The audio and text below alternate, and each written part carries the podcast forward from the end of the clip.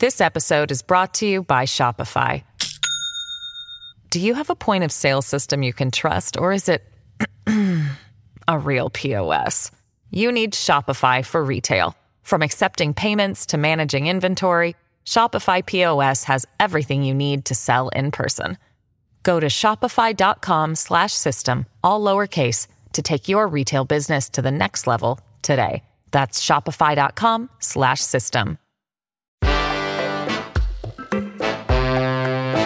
Today on CityCast Madison. It's the Friday News Roundup. Lassoed from the headlines this week. Is humanity one sick monkey away from another pandemic? Realtors are spending big to influence Madison City Council races, but the candidates they support want to put them out of commission. And to wrap it all up, we hold a funeral for a late night burrito place closing its doors. It's Friday, March 24th. The whole team is here Bianca Martin, Molly Stentz, and me, Dylan Brogan. And here's what Madison's talking about.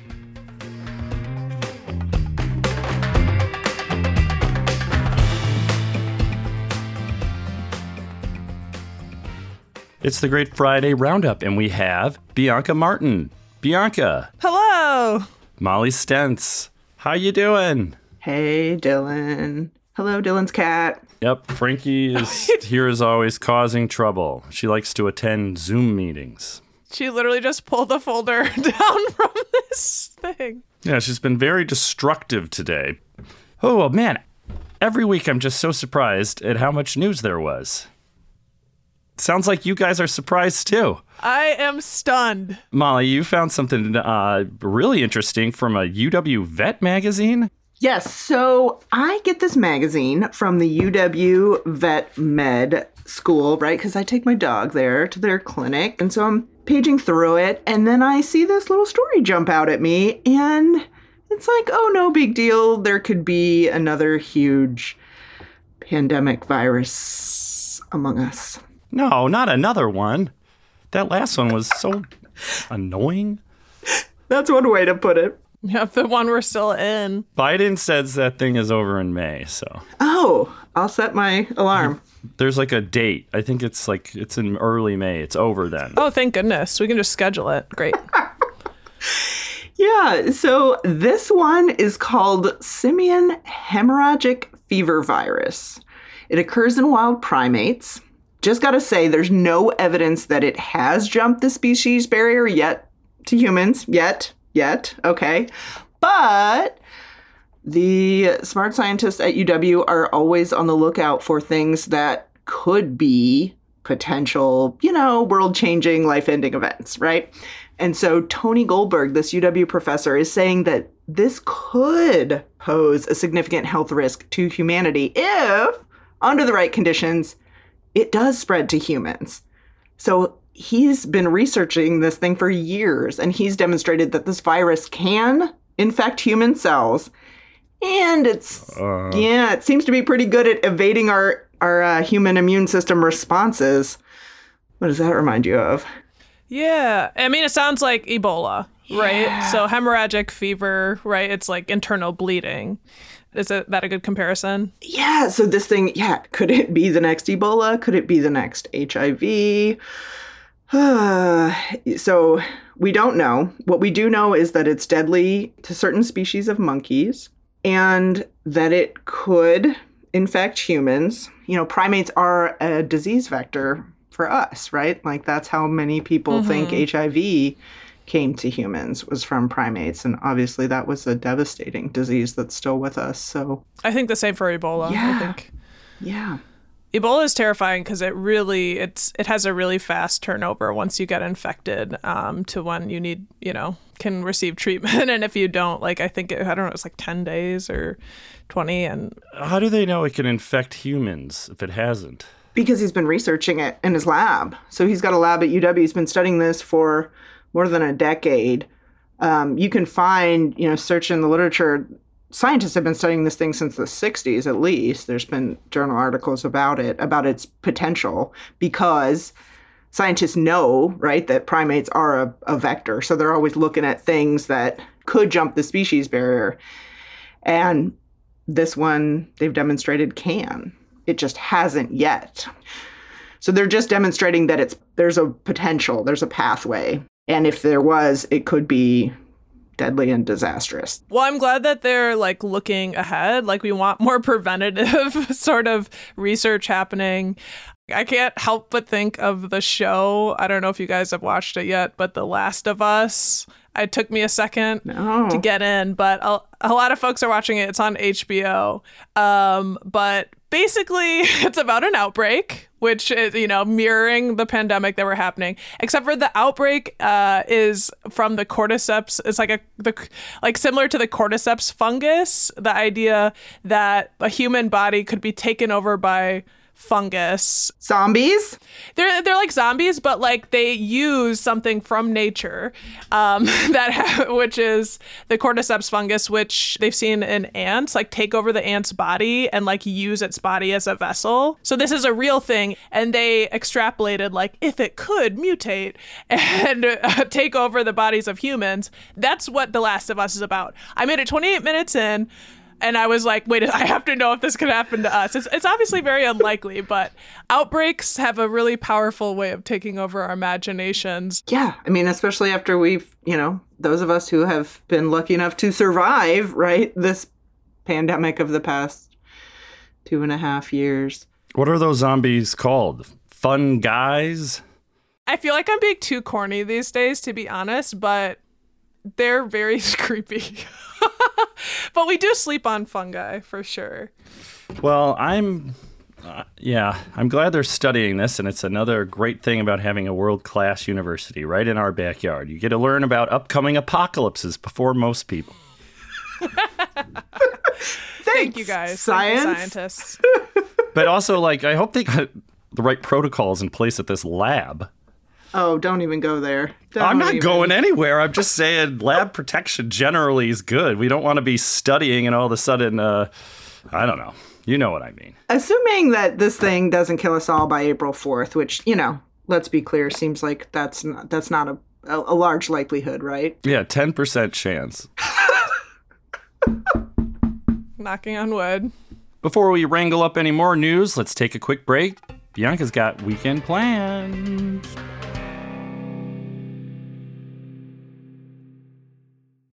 This episode is brought to you by Shopify.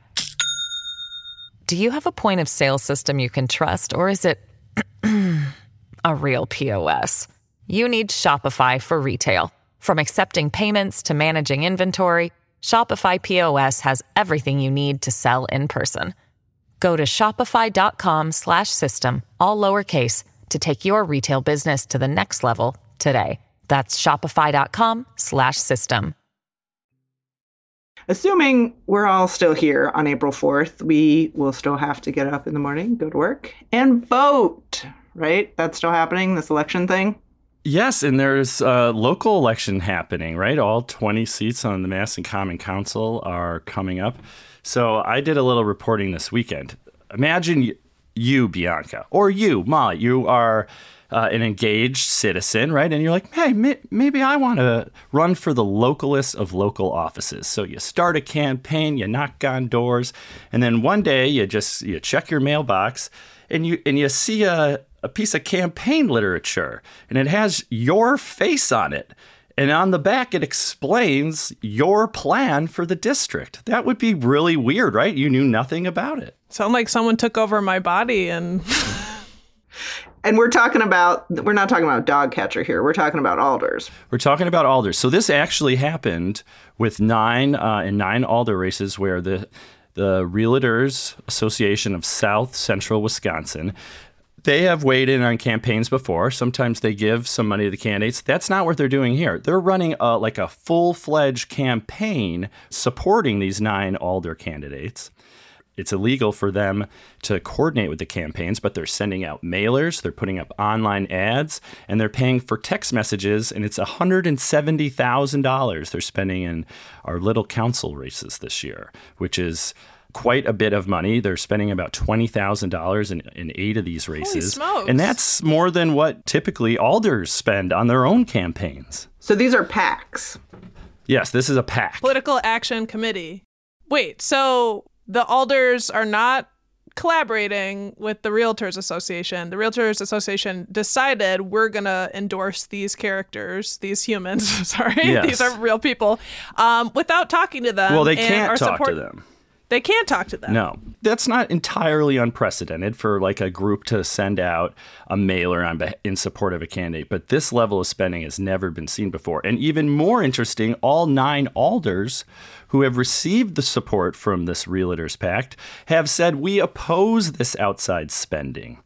Isn't that the whole game though? It's just like, oh, there's super PACs spending money on me. I I'm not coordinating. I decry this, right? Isn't that what everybody says, even if they are? No, I think like the League of Conservation Voters supporting a Democrat in like statewide offices, that support is usually welcome. That you usually don't have the candidate who's getting help essentially uh, condemn it. So like so David Mayer in District Six, he put like I was as surprised as anyone by these expenditures and knew nothing about them until they showed up in my mailbox. By law, I cannot coordinate with these groups. I strongly oppose these types of outside spending. Not only should we attempt to limit the activities of these groups, but this is yet another reason that we should have publicly financed local campaigns.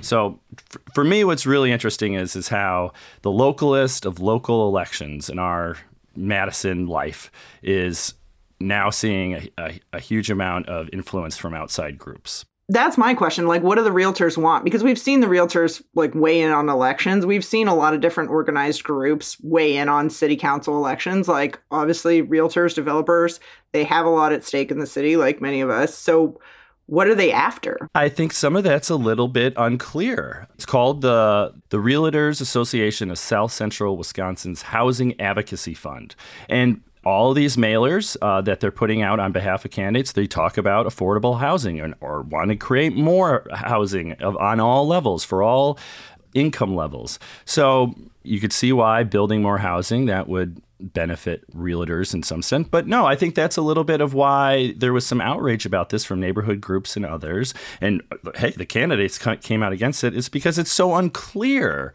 what exactly realtors are, are trying to influence here and what that effect will be. Maybe it's just a sign that little old Madison's growing up and we have big city problems now.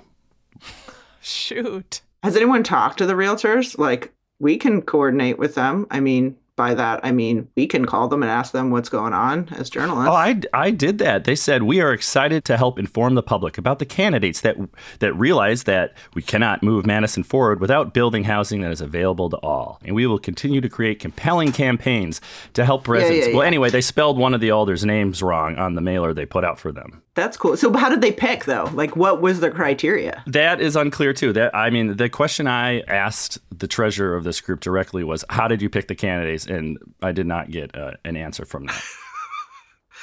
Intrigue. uh, this is just something I saw. It's like completely unconfirmed, but I, apparently, I think they send out questionnaires or surveys like f- to their members, other realtors, about who they want to support, and I suppose that's how they make it. But interesting that everyone, all nine candidates who received this support, condemned it and said, "We don't like this." Realtors, we want to know too. Did you know about this? Did you know this group is doing this? If you're a realtor in Madison, what do you think about this? Let us know. Madison at citycast.fm. money and politics it, it's this isn't new it isn't like fully unprecedented and it's kind of the discussion right now it's just like how how free and fair are our elections and what role does money play i'm definitely chewing on that one myself Uh, everyone should check the mailers to see who actually sent them because it's very confusing. And on not close inspection, you'd think they were from the candidates. Speaking of chewing, y'all, that's my cue. The infamous Burrito Drive is closing. This Sunday, March 26th, is their last day. I am still in disbelief. Nonetheless, we are here. so. I'm going to take a couple of minutes to eulogize. Um, reading from local. Okay. Is that okay with you guys? Go right ahead. Yeah. Uh, I mean, not we don't have a burrito uh, restaurant die every week, so go right ahead. Thank you. Um, but we do have a burrito hearse somewhere. Uh, I don't know. Not death isn't funny. A burrito. I mean, not, this is not funny, but I'm sorry. Continue with your eulogies. Death by burritos? That could happen. Death is serious. I'm going to put a little music behind here, like inspirational music. So go ahead, okay? I am reading specific- specifically from local poet and educator Sasha Debevec McKenney's tweets. So this starting with Sasha's Burrito Drive is closing. Put all the flags at half mast. Jules. All thanks to Burrito Drive for teaching me what a beautiful and tragic thing a girl falling asleep, still clutching her burrito at 5 a.m. could be. Eldridge.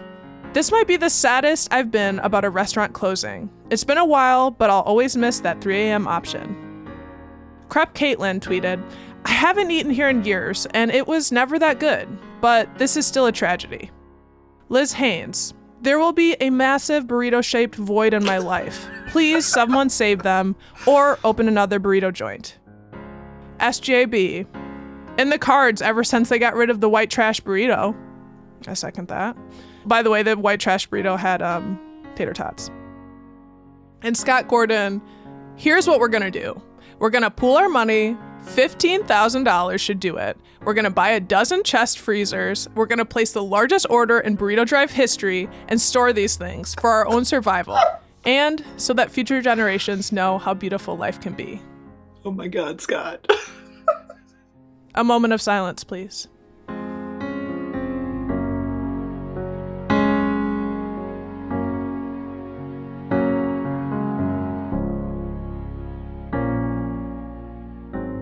Oh, it's times like these, I'm reminded of the passage of time and just our own. Mortality. Yeah. Well, I'm not going to say any anything ill of the nearly dead. I mean, I've certainly ordered burrito drive on the, but you know, it always it it always seems like a mistake afterwards, though. Yes, eating it. Why are they closing though? Does anyone know? I think they've been uh, they've had a long run. They're probably really tired. They're really tired of staying out so late. It just seemed like they cornered the delivery business, which was kind of like pandemic proof, right? I don't know. I know a little bit more than I'd like care to admit about this. Unfortunately, Spill it. didn't they after the pandemic during at some point they they really cap the hours. Like i think the last year or two they've only been open till 10 and i don't see how that place worked without being open till 3 a.m that was like kind of the whole point was it was the only place you could go. Right. the only place that was open. Oh, that was the death blow. Mm. Yeah, I mean, that would be the only time I'd order it. Like, I've got a sad story to share, but I just recently accidentally ordered Burrito Drive on one of the delivery apps. Like, I thought I was ordering Canteen, and Burrito Drive arrived, and I ate like 40% of the, like, I ate the chips and some of the guac, but I, it's just not, it's not food you want in the day. and didn't they have like at the actual restaurant like a dance club scene at some point in their history oh. i just heard that so It was certainly a scene. It's almost like Ian's, you know, like Ian's, the pizza joint, you know, at the at State Street. It's like, what are you gonna get? Ian's? Oh, Ian's is closed. Well, you've always got Burrito Drive. I will say I posted on my Instagram just the news story, and I got like 15 responses, most of which were no. Um, but I did get one from local artist and my friend Loudon who said, "Bye, Beesh. Can't stand them. They suck." so some I was a little there. surprised at the response. I'm not going to lie. I mean, I think what it says to me is just what I have always felt about Madison, which is it's too hard to find a place to eat late at night here. And that's always surprised me. Like, don't we have enough people to support late night menus? 24 7 real diner with bad but awesome coffee, uh, toast and bacon and hash browns and eggs, and that's all they serve. It would be genius, right? Yes. Not on the interstate, right? That's actually like in town. Yes. And it doesn't have to be, yes, and it has to be good, but it doesn't have to be crazy expensive. Business opportunity, y'all. The call is out. We need some more late night. And thank you guys for letting me eulogize uh, Burrito Drive from Sasha's tweet. Um, I was very impressed with the outpouring. For me, now it's more like Casablanca. It's going to be a memory after this Sunday, March 26th. So I'm going to leave on saying we'll always have Paris. Bianca Martin, Molly Stentz, thanks for rounding up the news this week. You lost me on the way to Burrito Drive. That's a country song. You lost me on the way to Burrito Drive.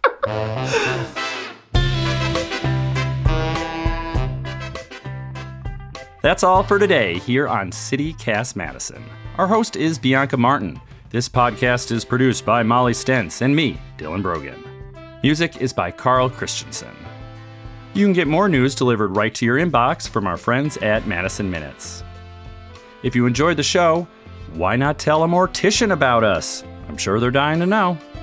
We'll be back Monday morning with more news from around the city.